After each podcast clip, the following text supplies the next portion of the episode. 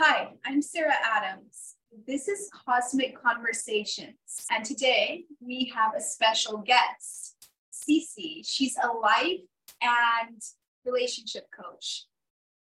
So excited to be here. It's an honor. Thank you for having me on. I mean, come on. I'm just, yeah, I'm so excited because I'm like, I want to do a Divine Feminine podcast and I love your posts. They're so on point. Thank you so much. I have to tell you, it's so crazy that you reached out to me when you did because when we first started following each other on Instagram, I followed your Instagram because I loved your posts. And I had no idea you had all these episodes on Gaia. And I happened to be watching your episodes on Gaia the day before you reached out to me. And I was like, oh, can you see me? like, how did you know that? It was so crazy. I was so shocked and happy and honored. I love that. It's so synchronistic, isn't it? Yeah. It was powerful. And just like me reading your posts, it's like what I know about dating, about, mm-hmm. you know, attracting guys. Like it's funny because I've always been like the girl who really doesn't care, goes my way, does my thing, works on my life, mm-hmm. works on my well being. And then I attract a lot of guys my way. And I look at my girlfriends who are so desperate, you know, um, for guys, and it's like they repel guys. And I'm like looking at your post, I'm like, she's just writing it out. I'm like, I'm writing the multi-dimensional ET spirit stuff, and she's just going after like that subject entirely, which I haven't addressed a lot, you know, um, because I'm so focused on the multi-dimensional ET stuff. I was like, this is great. She knows what she's talking about. This is how it works magnetically, energetically. So mm-hmm. yeah, I'm excited. Thank you. Thank you. I definitely think having been on both sides of the coin where I was in that desperation and that energy, and then working on myself and seeing all the shifts. That experience, when I had it and I saw how different my results were, I thought to myself, oh, people got to know about this because no, uh, is anyone talking about this? Like, we need to talk about this more because it was such a shift in my own life. And it was my personal experience that really drew me to it, honestly. That's incredible. You know, it's a great subject to tackle, especially now with, I think that a lot of girls think that because, you know, they're attractive, they're going to attract a guy you know who's going to treat them right or whatever and that it just doesn't work like that mm-hmm. i think of, i in, in my experience i've seen a lot of attractive girls not actually they can attract a guy briefly but they can't keep the guy or they don't even attract guys like they want that they want at the level they want they're attracting way low level guys you know that basically aren't date date and material. And, it, and it's it's it's because it goes further than how you look. It's like your energy field. Are you giving off are you a light or are you depleted mm-hmm. inside and miserable inside which is going to repel guys that actually are dating material? So i i completely completely love the subjects that we will be tackling today because this is really needed you know right now in the dating see especially when you have like instagram and there's like all these options of people and everyone's instant gratification in the dating scene, mm-hmm. which is ridiculous, by the way. I'm kind of old fashioned. It's just like, okay, I realize girls are having a lot harder time, you know, attracting the guys that they want to attract. And we, but we have this magical power of when we build ourselves up into that goddess energy that we can attract mm-hmm. a guy who's a good guy and going to be a good partner and who's going to love us and you know be exactly what we need. So yeah. Yeah i mean everything you just said yes yes and more yes. I think that if you're just starting out one of the best things that's gifted to us is our external experience is going to shed a lot of light on what our internal world is doing. So if we keep attracting people who are just not that into us, who keep ghosting us, who, okay, yeah, we're attractive, we get them for a second, but then they're gone the next day, we have to then ask ourselves, okay, how is this reflective of how I'm treating myself? In my own mm-hmm. experience i i would make a connection. I would go out there and i would meet these people and then they would just fly away like a butterfly and i would have no idea what happened. And it really was so frustrating. So I feel for people who are going through this because you think there's something just wrong with you. You think you're just mm-hmm. not good enough. You're not pretty enough. You're not lovable. There's just something wrong with you. And I always say there's nothing wrong with you, but there may be a little kink in how you're projecting your own energy and how you're treating yourself. And when you use that external experience of, okay, I keep getting ghosted we want to flip the script on that and now make it about ourselves. Okay, if I keep getting ghosted, how may I may be maybe I'm ghosting myself. How may I be doing that? Am I ghosting my needs, my wants, my desires? I would get so excited when someone would give me this attention and if I like them, I would just ghost everything about myself. I would completely shape shift into whoever I thought they were going to like.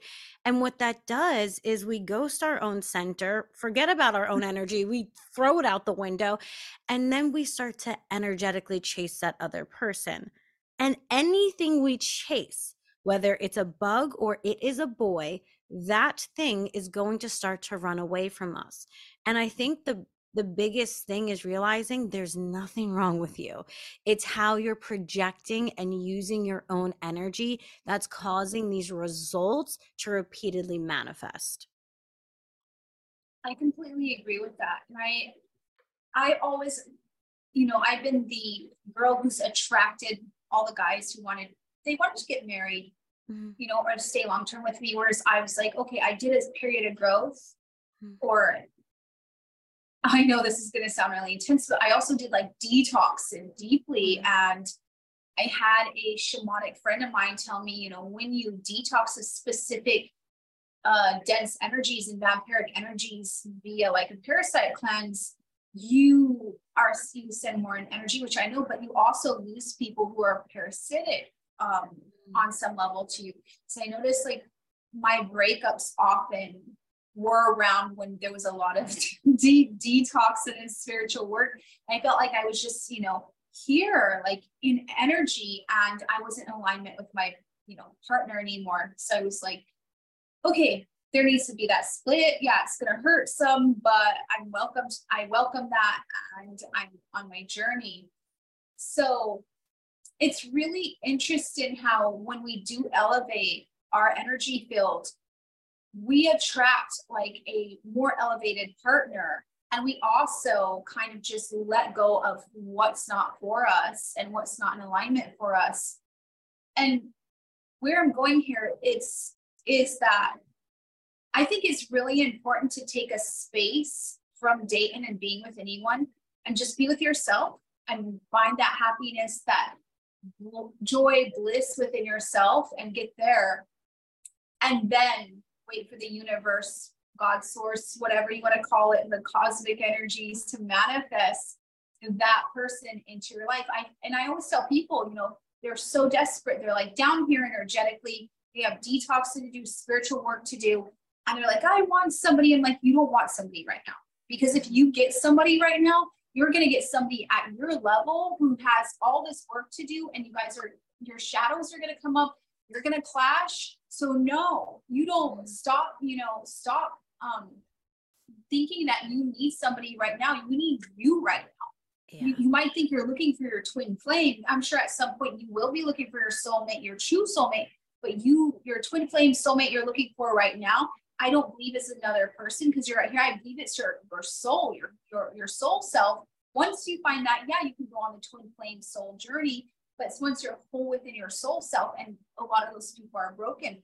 And I wanted just to get your opinion on that as a coach in this mm-hmm. field of like, okay, the whole twin flame to soulmate thing. But when people are low frequency, I notice a lot of low frequency people who have a lot of healing to do are searching desperately. And I'm like, when I ask the when I ask, um, I I get that they're in need of finding their soul right now, not their twin flame or soulmate. And I wanted to get your opinion on that. Yeah, no, I remember I had a breakup that really started my whole entire spiritual awakening, and it's what led me here. But I remember when I was the most reliant on having a partner, I was also the most lost. I also was the most just upset with myself. The only identity I had at that time was being a girlfriend. So, of course, if that's how I'm getting my connection, that's how I'm getting my validation, that is my identity. Of course, that's what Mhm. I'm going to be the most obsessed with because it's it's meeting all of these needs. Who wasn't meeting my needs? Myself. And I think that we look, we look outside of ourselves. We look outside of ourselves. We're kind of trained to look outside of ourselves to get the dopamine, to get the love, to get the connection. When really, again, use your external to help you find your internal, but don't rely on the external because there's only so much that external can give us. When you feel like you are in need of a partner, that's when you actually need yourself. When you feel like you're doing good, you don't need a partner, but you would like one, that's when I think you're at a better headspace, you're in a better energy that you could actually handle that other person. But I think we're just we sleep on ourselves. I I always think about, you know, my soul came all the way to planet Earth and incarnated incarnated in this body. And then I tried to ignore who I was for like 20 years, 20 something years. What the hell was I doing? I am this person. I get to wake up with me every single day.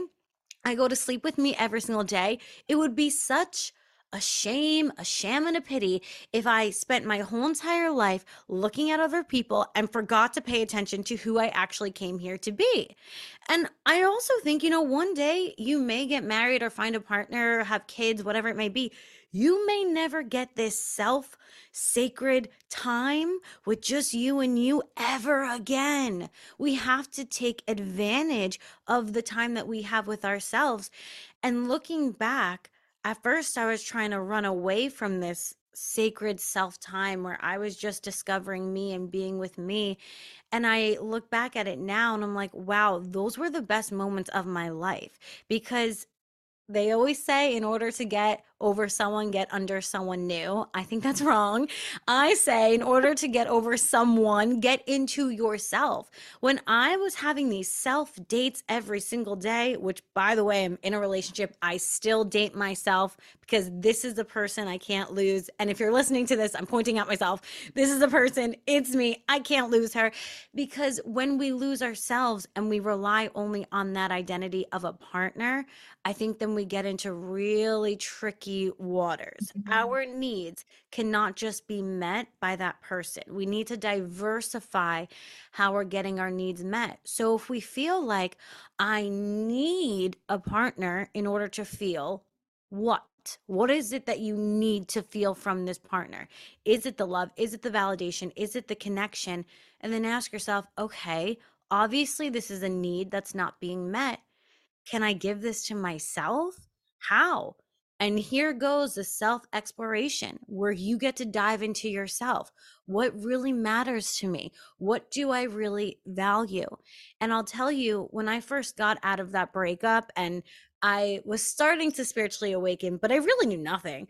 And I was just going out every single weekend trying to numb the pain because I did not want to even look at it even a little bit.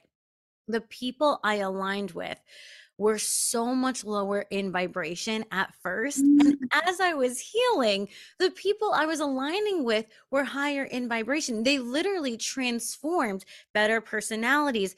I remember one of the first guys I aligned with, I went to his house and I remember seeing that there was a book on his like table that was trying to prove that God didn't exist. And I remember seeing that and I was like, I gotta get the hell out of here. I was like, no, no, no, no, no.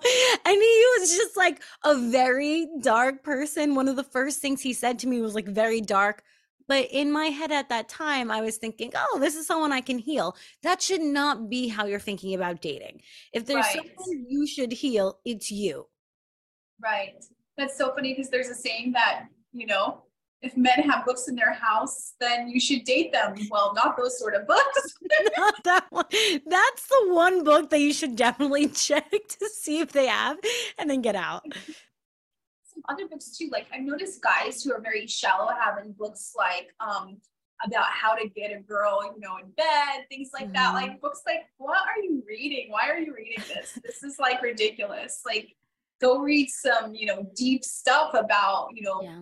Evolving yourself and becoming more spiritual or understanding, you know, understanding um, why you have negative patterns, things like that. But I've noticed that with guys. I, it's so funny because I'm I'm such an observer and I will with my girlfriends, like if I see the, you know, if I go to the guy's house and I'm invited there, I look at like what books do they have and a lot of the, these guys just have books about how to get a girl and mm. and you know it's like with manipulation games. And i'm like that's a big red flag there. Yeah don't date those sort of guys girls. Just don't. We yeah. both will tell you that yeah if they're relying on tricking you into their bed or into their home that's not the best route. There's so many other routes. Why choose that one Right. It's like, no, it's only a shallow guy who's gonna be doing stuff like that. And there's no excuse. I mean, I've had guys try to tell me, oh yeah, that's how man is. Like, no, that's not mm. how man is. That's don't give me that excuse.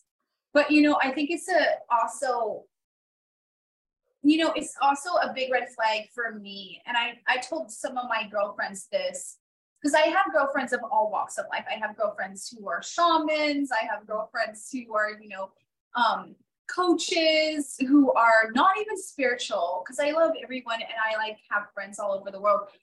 But some of my girlfriends who tend to go out and, you know, you know, party sometimes, I tell them I'm like, never pick up a guy at guy at a bar. And I, I wanted to get your view on this and your theory on this because for me, if there's a guy at a bar, it's usually kind of a red flag for me that he's either going there for a hookup or he's going there because he's got a lot of emotional problems and he's trying to drink them away. Mm-hmm. So it's mm-hmm. kind of like a red flag for me, a guy at a bar.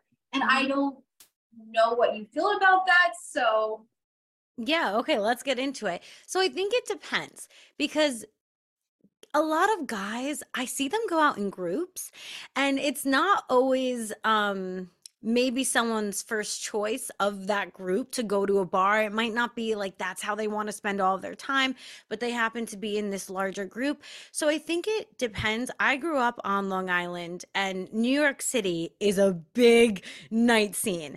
So I've met all different types of people out at night. Some were higher in vibration, some were more into outdoorsy things and going out to bars, but we happen to meet. I think it depends where you live. I also think it depends on the consistency of how often mm. they're going out. That's if it's yeah, yeah. If it's every weekend and this is like their main thing that they're doing, if they're the ringleader of that group and they're constantly going out to me, I'd be like, okay, yeah, that is a red flag. If they happen to do it every now and again, we're humans, we're going to have the human experience. I don't think that is necessarily a red flag.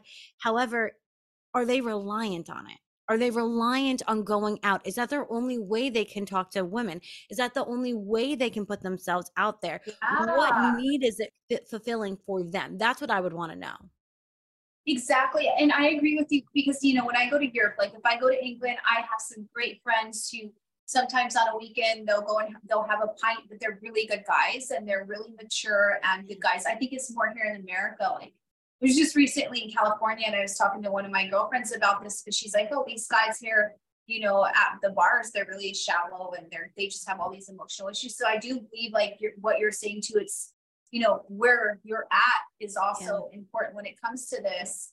Um, I, you know, for me, it's like, okay, I probably would prefer to find a guy that's helping at a local charity, you know, who's put together a group to help the elderly people in his town because they need help on some level. Yeah. So I'm like, okay, that's where I'd be looking more than, you know, at a bar, specifically in the United States. And I feel like too, us women just kind of need to encourage men to start to to do shamanic healing and to start to do energetic healing and just to to really start to have communication which is a big one in america because i yeah. grew up i'm dual nationality i grew up partially in France, partially in America. And then, of course, I lived in England for three and a half years and i've traveled to Europe many times. And I'm like, wow, European people are way better communicators than the American men, while the European men are way better communicators. I think we just here in the United States need to like open up, help men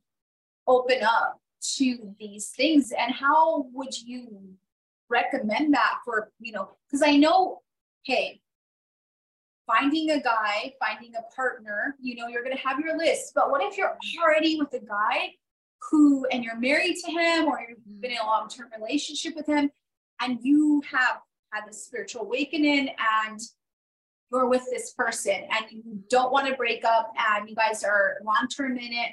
How would you suggest like getting your partner to open up to these things? that's literally my life. That's what happened to me. So I was with someone for three years and then we broke up and that started my spiritual awakening. But now that we got together again, we got back together after a year of being apart and again for three years again. And I, I I'm a completely different person. I mean, so is he. And I'm really into spiritually awakening and all the energy things. And he's mm-hmm. not. And I noticed that when I would try to force it, that never works. It, it doesn't work that way. And they say you can lead a horse to water, but you can't make it drink. You can, however, inspire it to become thirsty. And so I say, don't force inspire. Inspire your partner by showing up as the best version of you. Show them what mm-hmm. reading those books does to you. Show them what doing a shamanic healing did for you and invite them like you would invite them to a party and me and my partner we went to something called Sho Sugi and we did a mini retreat and i wasn't like we have to do this or else we're done. I was like, look, this looks really cool. I would love to do this together.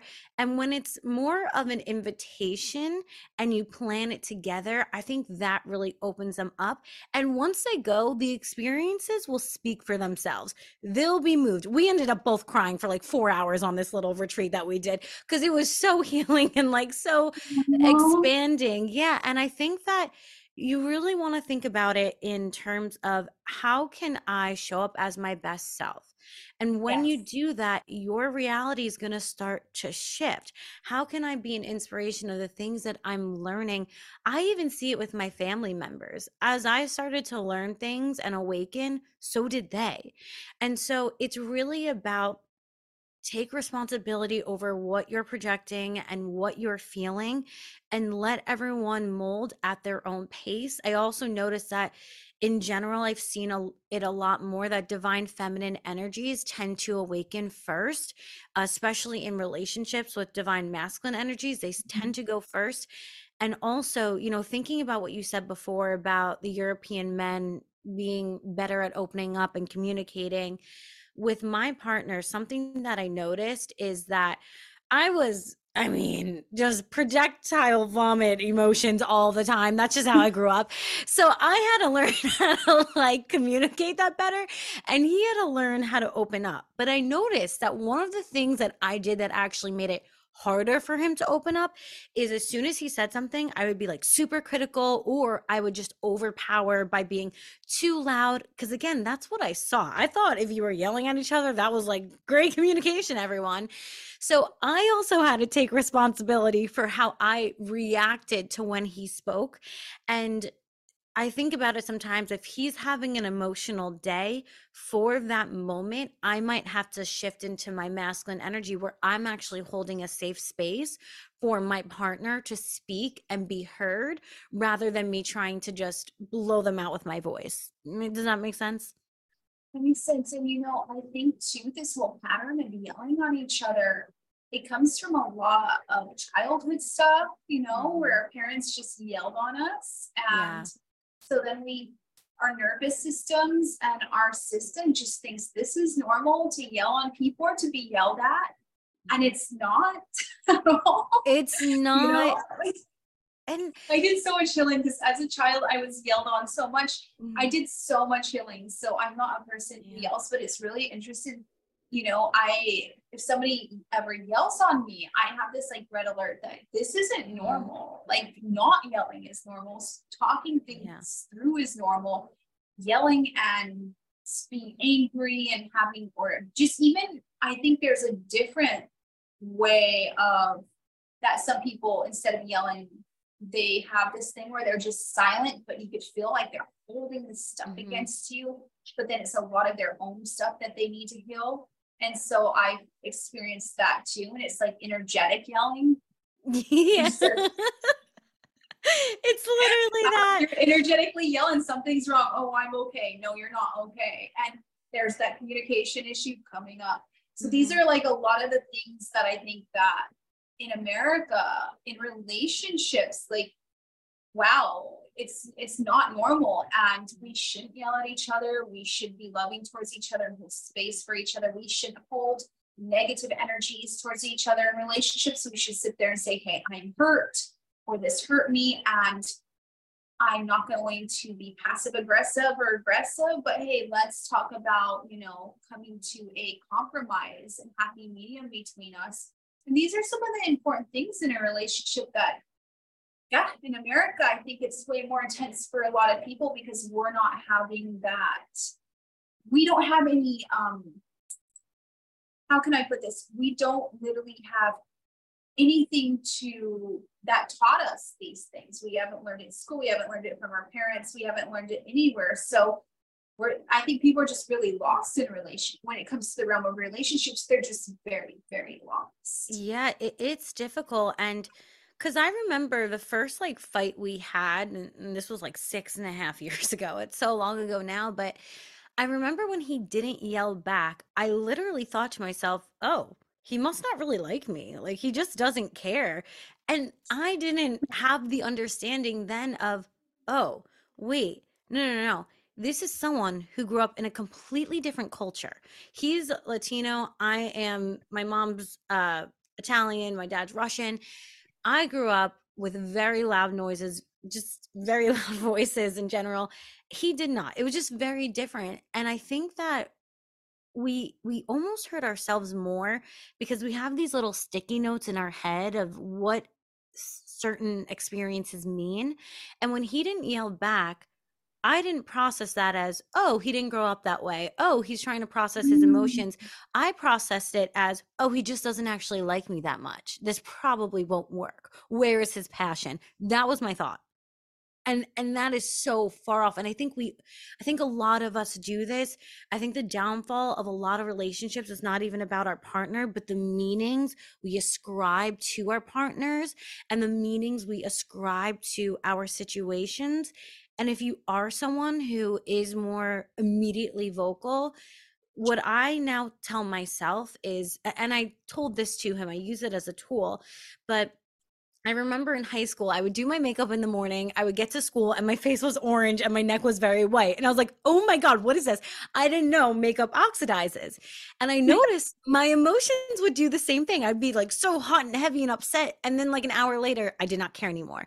So I realized that taking yellow light, which is what I call it, meaning taking 20 minutes to an hour, even overnight, taking that time to go take a shower, to go wash your face, to just take a walk, and letting your emotions, this energy and motion move through your body a little bit, that will allow you to communicate so much better where you're not screaming and crying. You can actually get your message across. You feel better. You don't hurt your partner in the heat of the moment. And you actually allow that conflict to make you and this person have a stronger connection. I agree with that. You know, I use this technique with people around me. You know, when they get angry, I'm like, okay, I understand you're angry. I understand I may have done something that you're angry about, but go take that walk and I will allow me to have my space and then let's come back, and, you know, once we're both calm and talk because I believe that when there's anger, there's a, a sort of like a buildup of dense energy and you're in a state of fight or flight, you're going to yell, yeah. you're going to act out in ways you probably aren't going to like later on, and you're going to cause some damage to that connection, whether it's a friendship or a relationship. So I always encourage, you know, people to take a walk, and I've done it many, many times. I'm like, it doesn't matter if it takes you the whole day, you know, just take that space from that other person. and then come back when you are actually feeling stable within yourself and you can address that in such a more mature manner than if you're in that state of fight or flight because you're so angry. And I think that that's so important nowadays.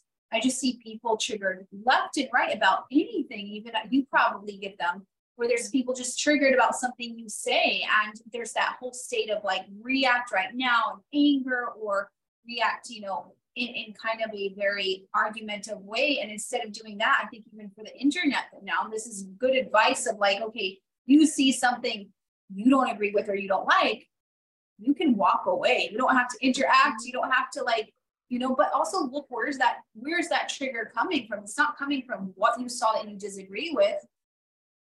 From a person online you don't know from Adam and Eve. It's coming from something in your nervous system. And I also feel like same thing in relationships. A lot of things coming up for people, it's coming from their childhood trauma. It has sometimes it has nothing to do. They will have a loving partner, and that partner will just like do a lot for them. But all this stuff will come up, and it's literally their triggers and their unhealed stuff that's coming up. And I feel like I've seen that quite a few times in relationships too, with people around me, friends of mine, where there was one partner who was like holding the space and had done so much work and was just very loving and giving. And the other partner was like, every small thing was just like horrendously, horrifically triggering to them. So I do feel like going back to do either shamanic healing or even like book in work with a coach like you mm-hmm. to do healing so that you can clear those triggers out is very, very important. Yeah, because you can't be triggered if there's not already something within you that is hurting. It's like a, a, sunburn. Right now, I can touch my skin and I don't have any hurt. But if I already have a sunburn there and then I touch my skin, yeah, then it's gonna hurt me. So, our triggers, they didn't fall from the sky. they have been within us for a very, very long time. And I think that the first time someone experiences being deeply triggered, it's just obvious like, oh, this person did it to me. So, it's something about them, it's something that they're doing to me when really really they can't trigger it unless it's already within you. And so that's just an invitation. Triggers are teachers. That's an invitation for you to explore yourself. Well, what about this bothers me? Where have I felt like this? Before. I really think our relationship with our caregivers, oh my God, it really dictates. oh my, don't even get me started on relationships, but everything. like it really dictates everything. And then the messy thing about this, I think, is it can be something so small. It could be you're an older sibling and then your parent has a younger child and you feel abandoned by them. And so it then you start creating all these little meanings and you're a little innocent child. You're making age appropriate meanings. You really do feel like they're leaving. You really do feel like you're rejected. It's not your fault for making that meaning you're a child trying to understand an adult world what are you supposed to do but try to make those deductions? And it gets to the point where if you don't take care of those things they get really bad. Not only like do they get bad in your relationships i knew this one guy. Mm-hmm. he's like was triggered by sound like even the literal sound. Mm-hmm. it's like oh my god you could just say something nice to him he's like i'm just i've just been triggered by your voice. Like, like he's like like oh I was like, are you okay? What's here? I'm just here. Like, do you, you know, I mm-hmm. bought you some food or something because I knew he was going, he needed healing. And he was just like, ah. and so we got it like, we've got to definitely do our healing because triggers can get you to that point of where you're like, a recluse. I know so many people are recluses. They lock themselves like in rooms playing games all day because they're mm-hmm. triggered by everything and they just can't deal with, with anything in society and they literally just yeah they're stuck in that sort of prison of being alone. And it's really a, a big subject right now triggers because they affect our relationships our health they affect friendships. And obviously if we don't heal them we will you know become those people that are locked in rooms playing video games all day to somebody we don't know across the world because we want to connect, but we're too scared to connect in person. Yeah, healing. We're, connected on that video game, talking to some rando across. Mm-hmm. it's so true. It's so true, and it's like if you need to take a beat and take a breath, do what you need to do. But then you got to get back out there because yes. if you don't look at your own triggers and you don't use them at, as invitations, you're going to be walking around and every step you take, it's going to feel like there's rocks in your shoes. It's for your own benefit to stop blaming the world and start just looking within. That, that's it. That's it. Just start. You don't need to get mad at yourself. Just get curious. Ah, that's interesting. This person did this to me and I absolutely hate them. Like, why? Like, why do we hate them? What's going on? It's for your own benefit. And to me, I find triggers really empowering because I'm like, oh, mm-hmm. this other thing about myself I didn't even know, something to heal. So I can use that dense energy, transmute it into lighter energy so I can walk around with wings rather than weights. That's empowering. Like you get to heal yourself. That's empowering. This is something that should be exciting, not something that, you know, does put us in our room with the video games, curtains closed. That's not the route we want to take. Yeah, that's it. Yeah, no, no, no. Get some water, hydrate, and get back out there. like you got this. so I wanted to ask you, like, what is one of the top um, suggestions you have to make yourself magnetic?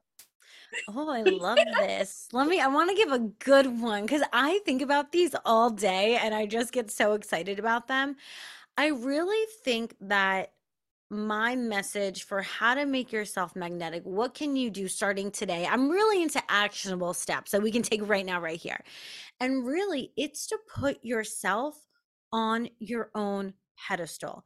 And how do you how do you get to like someone? How do you get to know someone? You have to hang out with them. So if you want to put yourself on the pedestal and you want to become this magnetic energy, that's going to be really hard if you never spend time with yourself. If you have no idea who you happen to be. You think about friends. How do you really get to love one of your good friends? You spend a lot of time with them. So if you want to be magnetic, the root of being magnetic is having this intense love for yourself because you mm-hmm. you no longer are seeking outside of your yourself, seeking outside of yourself. Instead, you're just embodying and showing up. And that's what's so magnetizing about someone who is magnetic. But how can we show up feeling fulfilled if we have no idea what we are, who we are, what we want, what we don't like, all of that. So, if you want to put yourself on the pedestal, you want to be magnetic, get to know yourself. How do you actually do that? You date yourself. And I don't care how you date yourself. You can do it in any way you want, but date yourself. It can be one of my personal favorites is I go to this harbor near my house and I take my journal, I take my book. Sometimes I'm hysterically crying doing a meditation. Sometimes I happen to meet someone there and we have a beautiful conversation. It doesn't matter. Just bring your stuff, go in nature. You can do a hike, you can go to the grocery store, get some ingredients together, cook a new meal. You can sign up for a new class. All of these things are exploring you. And then you get to find out, okay, for example, I signed up for yoga. I love yoga. I son- signed up for pottery, not my thing. But I would have never known that if I didn't just try.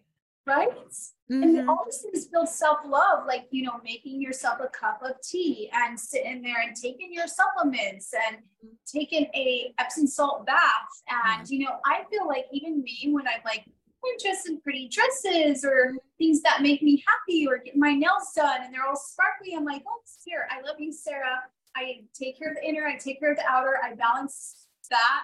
And here, you know, this is self love. So I feel like there are different facets of self love, like taking care of our energy field, meditation, taking our care of our physical body with like yoga, mm-hmm. um, you know, exercise, also taking it as women I think we need to embrace like dressing in very feminine clothing and doing things like getting our nails done and dressing up because that's something that you know is very feminine and that's something that's okay. And i think in our culture it's been taught as like maybe oh you know you're fake or shallow if you dress up if you wear makeup. I'm sorry but yeah a lot of days i don't wear makeup. And my friends obviously around here know this and i but there's days when i just like wearing high heels and putting makeup on and i love it you know and i feel like i've i'm i've embraced my my femininity to the point of where hey i i love doing this for myself no even if nobody sees me that day because i'm in here cooking or doing things, I'm still like happy because I dress myself up and that's part of my self love routine. And so. I think people have forgotten about self care. And I break this down in two different ways. I think people think, oh, that's so simple. That's not going to work. No, it literally works. So I break it down as soul care. And that's when I'm going to do a meditation or some sort of breath work or maybe I do need to book a session with a shaman. That that's when I need some really internal twisting and turning, some soul work to replenish my energy. Then I have this self-care. So soul care versus self-care. Self-care is when I do my face mask, maybe I watch the Kardashians. It's a yeah, guilty pleasure of mine. I love dating reality television. I swear it helped me heal so much. It, I just think there's magic. Comedies. I, I love comedies. I can I literally, literally love comedies. I will watch them all the time. That I feel is like amazing. So laughter. Yeah. And it's like, okay, like, you know, I feel like too, maybe in the awakened community, we've got to a point of it's where like, oh, you're not spiritual if you wear makeup. You're mm-hmm. not spiritual if you dress in something sexy. You're not spiritual if you watch TV sometimes. You're not mm-hmm. spiritual if you you dye your hair blonde and it's mm-hmm. funny because i'm here and i'm like oh i'm pushing the boundaries like yeah. hey listen i'm very spiritual but i'm doing these things and that doesn't make me less spiritual and i'm sorry i don't agree that you have to be in the middle of the forest yeah. literally not shaving your your shaving yourself to be spiritual I, I think that that's taken it way too far and that's also splitting us off from incorporate in spirituality into modern day society with people who have nine to five jobs mm-hmm. that you know are women who are wearing makeup and high heels and things like that which is completely feminine and okay. But to tell them that that's not okay that's not spiritual it's like no that's wrong. Because god loves you no matter what how you look.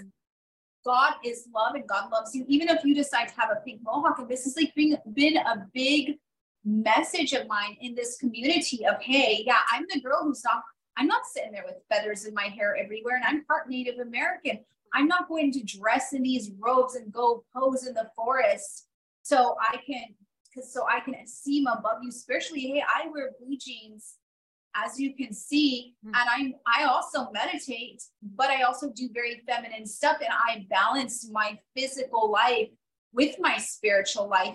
And this is the message I'm putting out there that we can do that. Not that you need to not shave and go to the jungle and completely just sit in the jungle and that's the only way to be close to God because it's not. I totally so. agree. Because if you think about it, how could I not be spiritual if I am a spirit living this temporary earthly experience? I can't. I literally don't even know how to disconnect from my spirit. It's always there. Yeah, I, I I agree. What are we doing though? We're telling people like I was I was earlier I had an interview with Chad Ollinger from the Discovery Channel. The they they have a show called um, the Blind Frog Ranch on there, and I had an interview right before you know ours here, and I was talking about this. We were talking about homeless people and think about us think about the awakened community just present no you need to go to to peru or whatever on a spiritual journey, that's the only way to get there. Would no, that homeless guy under the bridge, because we were talking about how to deal with the homeless issue, specifically in LA. That homeless guy over the under the bridge is a spirit, and he can build up his energy just by channeling rainbow light coming into him, pouring into him, and that'll bring his frequency up, change his reality. And I feel like we need to start presenting spirituality in that way. It doesn't matter if you're working at a nine to five job, it doesn't matter where you're at. You still have access to God because your spirit is part of God and you can tap into that at any moment of any second of the day. So thank you for yeah. No, I love that because to me, being spiritual is just whatever's authentic to your spirit. So I can't tell you how you're supposed to be authentic. No, I don't know what your authenticity is. That's that's up to you to figure out. That's why go date yourself. But th- that is but it's so true. Like there is no one way to be spiritual. Whatever your right. spirit is, connect to that that's going to be authentic to you and i i'm someone who likes variety okay so i like to see people living out their spiritual lives in different ways that's what makes it fun mm-hmm. imagine everyone was the same we would be so bored we would be so exactly. bored yes we would be robots just bored robots with no purpose and that would be boring to me i completely agree with this and this is the beauty of it is that in the end too god doesn't see one as more spiritual than the other god sees us as all the same and loves us all the same so there's no competition here whether you know you sit with blue jeans or you have a million feathers on god loves you equally so we don't need to have any yeah, I doubt God has a uniform for us. Like, you know what I mean? Right. We're white, allowed to exist. White robe, according to religion yeah, you won't find me in that unless it's my bathrobe, which is white and very fluffy. But besides that, you won't find me in a white robe ever. very boring, huh? yeah. the pastels and yeah like colors yes like rainbow colors yeah yeah it's it's cool. so i think it's so awesome that to me clothing is one of the ways you get to express your spirit so to suppress it through this idea that you have to look a certain way in order to be spiritual, that really only hurts us. And if anything, it, it damages us from speaking out and feeling comfortable in expressing ourselves. And that it's just no matter if you're trying to spiritually awaken or date, the best thing you can do for yourself is find out what feels authentic to you. And even if what feels authentic to you changes over time, it probably will. You're changing as a human. That's fine. But being in touch with yourself and having I wouldn't even say having the confidence to do this, but doing it anyway, showing up authentically anyway, because you might not have the confidence yet to do it. Who cares? Show up as however you wish to show up anyway. And over time, you'll gain confidence from that experience anyway. I completely, completely um, am in alignment with this. Me too. so, and there's something else I wanted to tap on too. So, you know, when I went, when I'm in Europe, like, met the girls can dress in mini skirts or, you know, very beautifully, and the men still respect them. I come to the United States and it's like, okay, we got these codes of if you dress a certain way, you are not respected. And how do you feel like that? Because I know when it comes to dating, like it's a lot, there's a lot with that. And I feel like for me, a big red flag is a guy who's like, oh, that woman is dressed, that girl's dressed this way. So that's a big red flag of like, okay. Mm-hmm. For me, that's a big red flag to that guy saying that about that girl, because I think that a good guy is not going to be like that. And my good guy friends, you can be in a bikini around them and they will respect you and they're not being weird or creepy.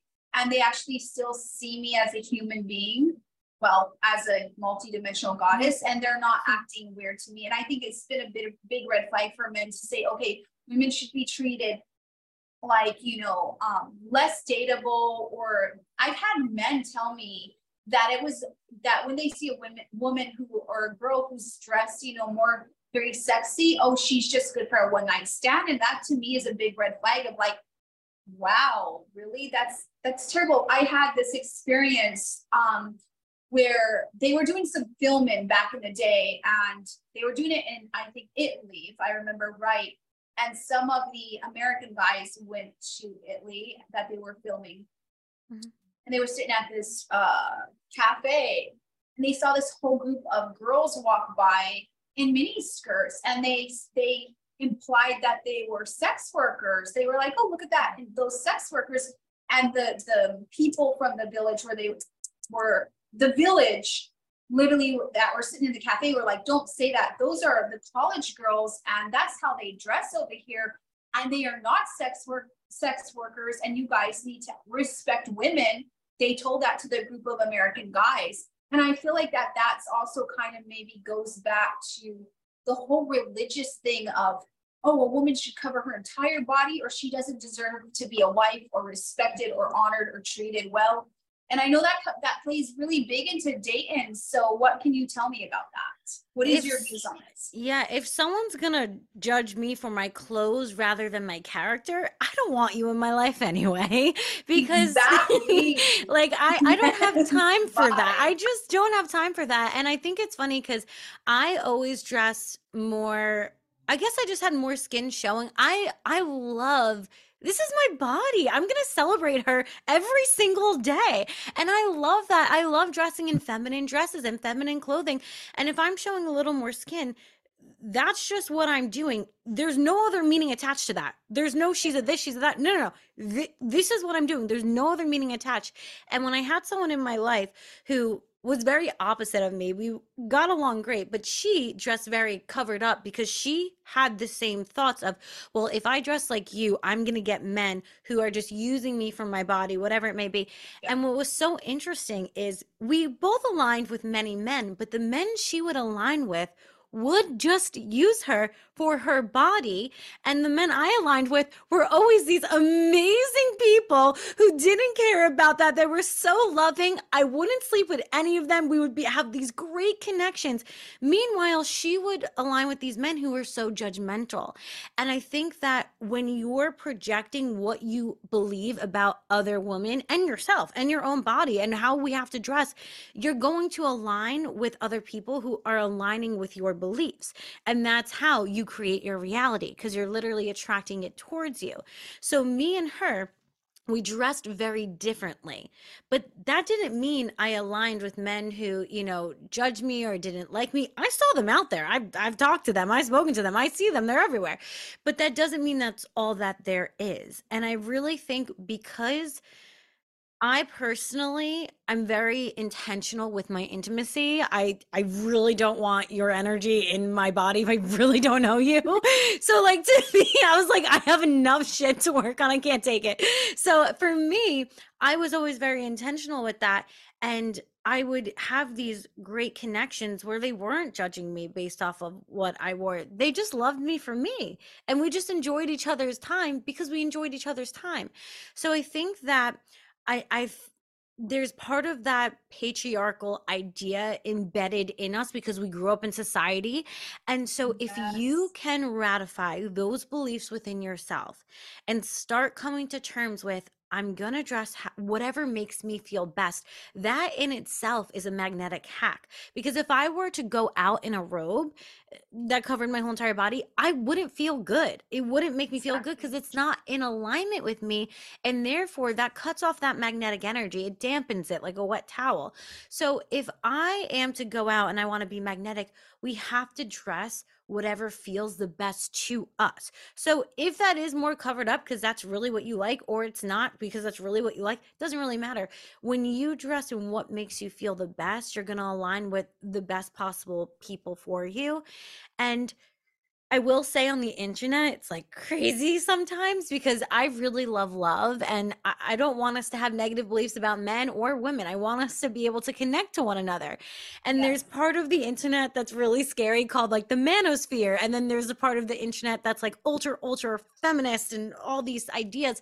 Yes. And I think that both of those are are really brainwashing people and telling them how they have to think um, and what they have to think. And I think that is what skews our, our dating life because these people talking, they get millions and millions of views. They're infiltrating people's minds.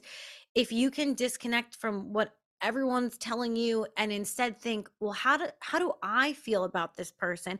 How do i feel about this connection that's going to help you? Taking it back to yourself. That's a good point you know i feel like the same thing like there's so much online there's like so much like chaos people arguing people being unkind and i like don't like connecting to that. I think i've had like a pretty intense journey myself in the awakened community with awakened men that weren't, that were, you know, behind the scenes really negative and trying, we're exploiting girls for, you know, sex and things like that while being on stage and saying, oh, hey, you know, like, oh, I honor the divine feminine. But they were like really, really like, oh, if you're dressed that way, this because you deserve it. You know, I had one of them he actually was friends with Harvey Weinstein and he was like, oh yeah, those girls, you know, that um, they deserved it and Harvey should be in jail and things like that. So it was like a really interesting journey for me and learning experience. Um, but the point I'm trying to get to here is like navigating was that navigating that taught me a lot and it also taught me to embrace myself. So it was like, okay, listen, if you're being negative to me, if this guy's being negative to me, it's that person, it's them. It has nothing mm-hmm. to do with me. And I also, you know, I go back to the belief system that everyone deserves respect, no matter how they look, no matter, you know, as long as you're not harming another person, I respect you and you deserve that from me. And I think we should respect and honor and be kind to everyone around us and ourselves. And usually, if you're not doing it to others, you're not doing it to yourself, like you spoke about earlier, but this whole thing of like covering up and that's the only way that you will get respect is ridiculous. Because if you go back, talk about the goddess, and I do a lot of work with the quote goddess energies and goddess consciousness because I embody that. That's helped me to be a powerful goddess along this journey from like some insanity I went through. um, you go back to the goddess. She's always depicted in sheer clothing. If you go back to ancient Egypt, she has sheer clothing on, she has makeup on, yet she the great goddess Isis, yet she's respected and honored by her fellow gods, immortals mm-hmm. like her, respect her and honor her. So it's like, okay, like if we're going to go into this whole goddess thing in the awakened spiritual community, let's look at the fact that the great Isis was wearing sheer clothing and she was respected. So, no, it wasn't about covering up, it was about being your true self. And I believe that more that we're our true selves, we see people in a beautiful manner rather than judging everything about them. And when you start to judge everything about them, again, that's a you problem, not mm-hmm. a me mm-hmm. problem.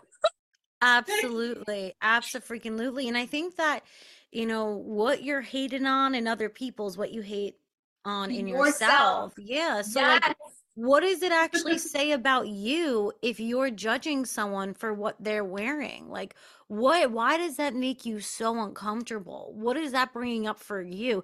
That's what I'm really curious about because I think people just get so obsessed with you know certain institutions and following it like so by the book but then i'm like well who wrote the book and what actually happened over time and who, what was their real message and that's really it's like unplugging from you know the matrix or the mainstream media and the books that all these things that you've read and just unplug for a second and just ask yourself how does it actually feel for me? Because i think that's like what so many of us are missing like our own personal perspective.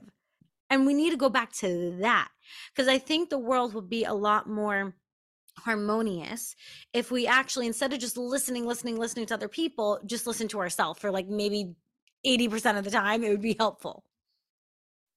You know it's so it's so crazy. It's like everyone's listening to everybody else telling them how they should be and they don't have that personal relationship like you were talking about with themselves so they don't know themselves. Yeah. so it's like they're just swayed every way rather than being stable within themselves and i think it's it's like know thyself is really important right now in the world with like media telling you who you should believe you know who you should vote for how you should look how you should be, what you should think. It's like, no, disconnect from all of that and go spend some time with yourself and find yourself, which is very, very important. No, I wanted to touch upon another um, subject here. And I know, like, I was going to say to the girls out there, I would say if a guy judges you on how you dress, that's a big red flag. I wouldn't, I wouldn't, I wouldn't entertain that. I myself don't entertain that sort of stuff. Um, I was going to ask you about red flags. What are your main red flags that girls, you know, should avoid when it comes to guys? Like, what sort mm-hmm. of red flags are like the ones that are like, oh, you know, you can't just look past that? Inconsistency. if they have inconsistency, run because there's nothing worse than a sailboat without sails that's just floundering in the middle of the ocean having no direction. If they're inconsistent with you to me that's a pattern that they're inconsistent in many other ways as well. And if you're confused about if someone likes you or not that confusion is a sign in itself because when a masculine energy wants you, you'll know they'll be oh, pursuing, oh, yeah. they will be texting, yeah. they will be calling you. You'll have no question, you'll have no doubt. I don't have to sit around and think, like, does my boyfriend actually like me? I know for sure. It's very evident. So if you're confused, it's probably because they're being inconsistent. So if there's inconsistency, get out of there. You don't need a, a just a headless chicken running around. Also, if you notice it's not progressing, so if it's not going from like texting to calling to FaceTime to hanging out to coffee dates to going out to dinner, then seeing one another more and more frequently, if there's not a progression and you're stagnant, that is a red flag to me too. Because this means, again, this person doesn't really know where they want to take this. For me, I want someone who knows what they want, where they're going, or at least have some sort of direction in their life. I have a direction. I know in what direction I'm going. You should too, especially if you want to come along, or else you won't be able to keep up. And I got to keep it moving and grooving. So if there's no progression and if there's not that consistency, I would really say that's a red flag. Think about it if you're buying a house, you wouldn't go into the house that's like falling apart, barely together, because that would be an unstable foundation. You would want the house that is built, maybe newly built. It has amazing construction. It all the beams are up. We as divine feminines, we really want stability and this peaceful foundation. We want safety. Mm. So if they're an unstable building, you wouldn't walk into that in real life. So don't walk into it in your relationships either. We want that safety, that foundation because ultimately whatever you do in life, you're going to want to be able to return to that safety energy again especially as that divine feminine and you want to uphold that so that that divine masculine can also be their best self. So that's what i would say consistency and progression. And yeah i completely agree with this. It was also going to ask for girls who want to get married how long do you feel that they should um, I would say this to my girlfriends if a guy doesn't want to marry you within the first year, it's pretty much kind of like gonna he might marry you in the future, but there's also a high possibility that he won't. Guys usually know who they want to marry within the first year. And I was going to ask what you what's your take on that? What do you feel about that? I have to say, I have brothers, I have many cousins, I have guy friends. Every time I ask a guy how it works for them in their mind when they're dating, they always tell me they know right away. They know yes. right away. And if they're telling you, I just don't really want anything serious, I don't really want to be dating, that's because they've already, and I'm sorry to say this, girl, so just, you know, get some tea. But I'm sorry to say, if they're saying that to you, it's because they've already decided that you're not going to be in a relationship with them. They don't want a committed relationship with you. So I think that they try to in their head they think they're being kind by saying i'm not looking for anything serious right now. That every guy i've ever asked different ages different walks of life they always tell me they immediately know or at least they know within like three months. They know if they want to marry you. So I understand that different relationships unfold in different ways, and maybe there's different timetables and whatever but there at least should be a verbal commitment of some sort where they're telling you especially for guys like i said every single guy i've never asked a guy where they were like no it takes me like 7 months. No they know. With guys it's very different. It's there's a reason that you'll see a guy date a girl for like 10 years and then the next relationship he's in it for like 3 months and they get married. It's not about the time for them it's about them deciding that this is either the person or it's not So Mhm. I really would just have that conversation, that communication. And again, you'll know, like you won't even have to bring it up Yeah. because they will be so they're gonna want to this sounds weird but they're gonna want to like pin you down and really make sure that they're territorial they are they're gonna want to make sure that they get you so even if they're not like i have the ring right now they're gonna be telling you it's gonna be very evident they're gonna be making the safe space around you so that they get you so i, I agree Yeah, I agree. As somebody who's been engaged a couple of times myself, and sounds terrible, I cut it off. Like each time. I like the one runaway bride basically. um, I can, you know, I can vouch to this that yeah, they know right away. And I would say I, I like the Taylor Swift Swift song, I'm the problem. it Like I makes it fun it makes it fun It's me that doesn't want to continue on, and then I have like these four like exes, and we're still friends, and they're still like, "I love you," and Mhm. you know, like I love you too. Not in that way anymore though. Um, I get it. I get it. Um, I, I'm- I think for women, it is different though. It is different because I, the way divine feminines process their own emotions and their own life, we want to make sure that this partner can provide some sort of safety. And if they can't, whether it's emotional or physical, that's going to send us into our sympathetic nervous system. That's not going to make us feel safe. And therefore, we are going to have to be like, you know what? If this safety isn't here, we feel that intuitive hit and we will want to be that runaway bride. It has that safety has to be there. You know, actually, too, in a way, for me, there was that safety of like this person's gonna stay with with me for the rest of my life.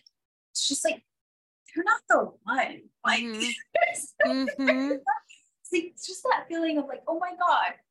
And there was some guilt at some point with that of like, oh my god, this person is so amazing to me, you know, and they are they're totally in love with me, but I'm like feeling they're just not the one. Yeah. And so, yeah, again, I said like Taylor Swift song, me, I'm the problem.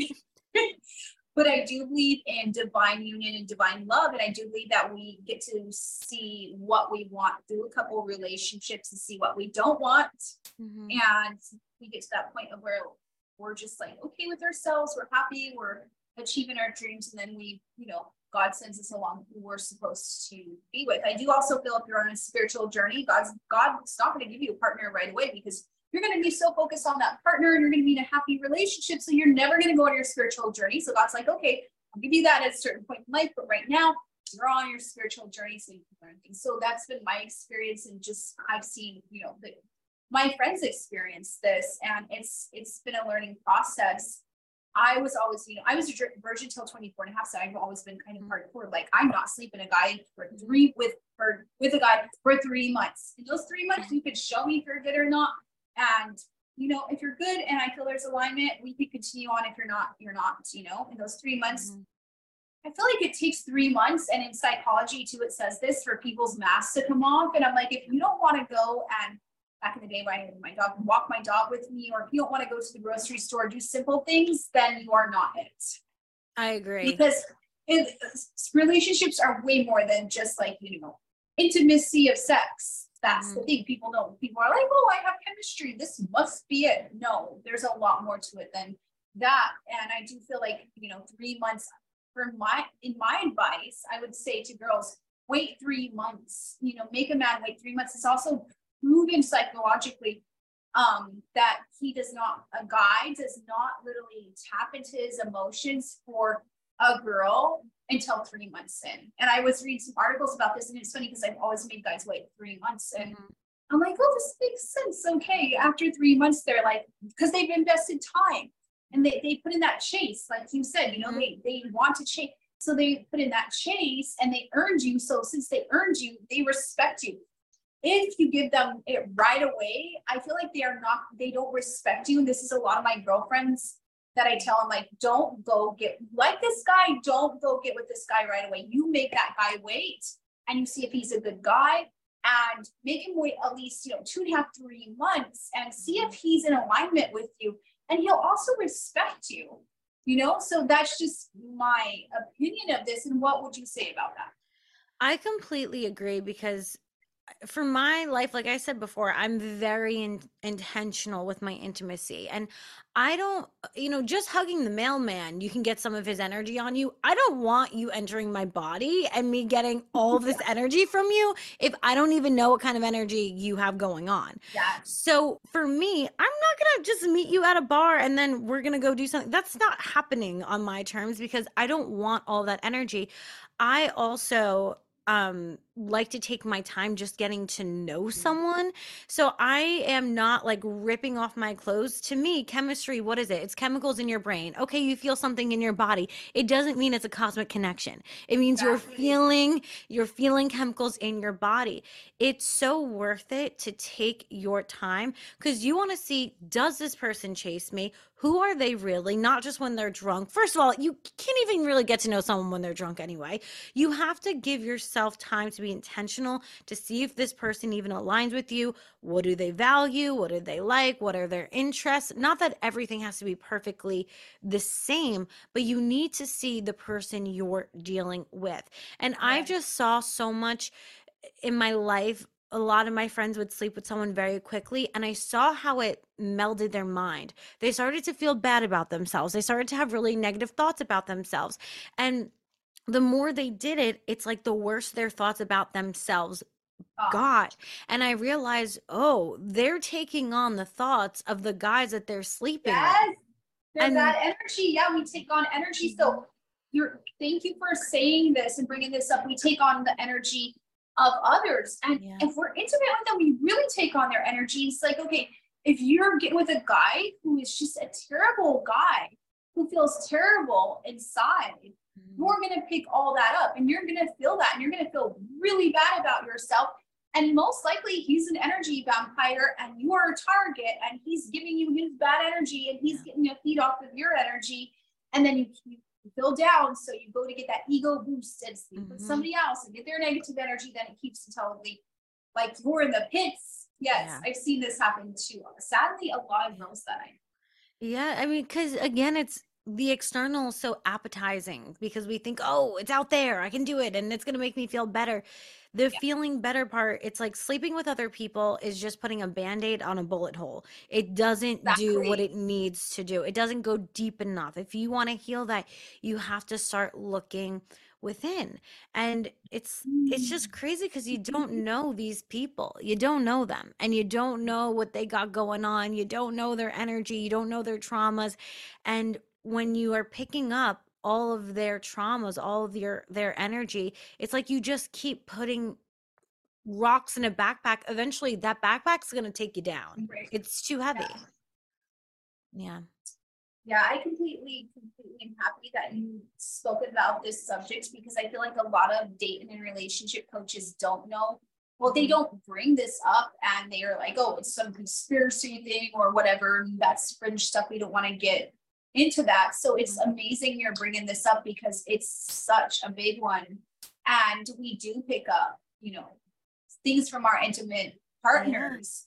Yeah. And I talked about this somewhat before, and I feel like this is a subject in the future that I'm going to address a lot more because I feel like if you know, from my personal experience, I had this whole download of you sleep with somebody who has like an unhealthy liver because they drink all the time and they got a lot of negative you know, attachments, energies in your liver is actually going to imprint on your healthy liver. So I was like going through this whole like shamanic like journey of being shown this.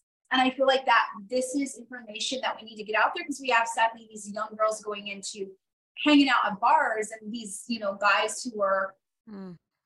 have all those negative entities and energies and they're just like getting with them and they're losing their beautiful energy to these guys. And this is something that needs to be addressed. And I just know my personal experience that I've you know been targeted by some guys who have a lot of dense energies because I have good energy. They targeted me and I could feel it. I could feel like they're they wanted to do that switch of, energy. And I was like, no, healthy boundaries here. No. This is where I'm like Joan of Arc. This is where, mm-hmm. yeah, I mean, I'm, you know, goddess of love and kindness, but also I'm also Joan of Arc with my sort of like, you are not bringing that. You need to go heal it and you are not bringing your karma upon me. I will not do that for you.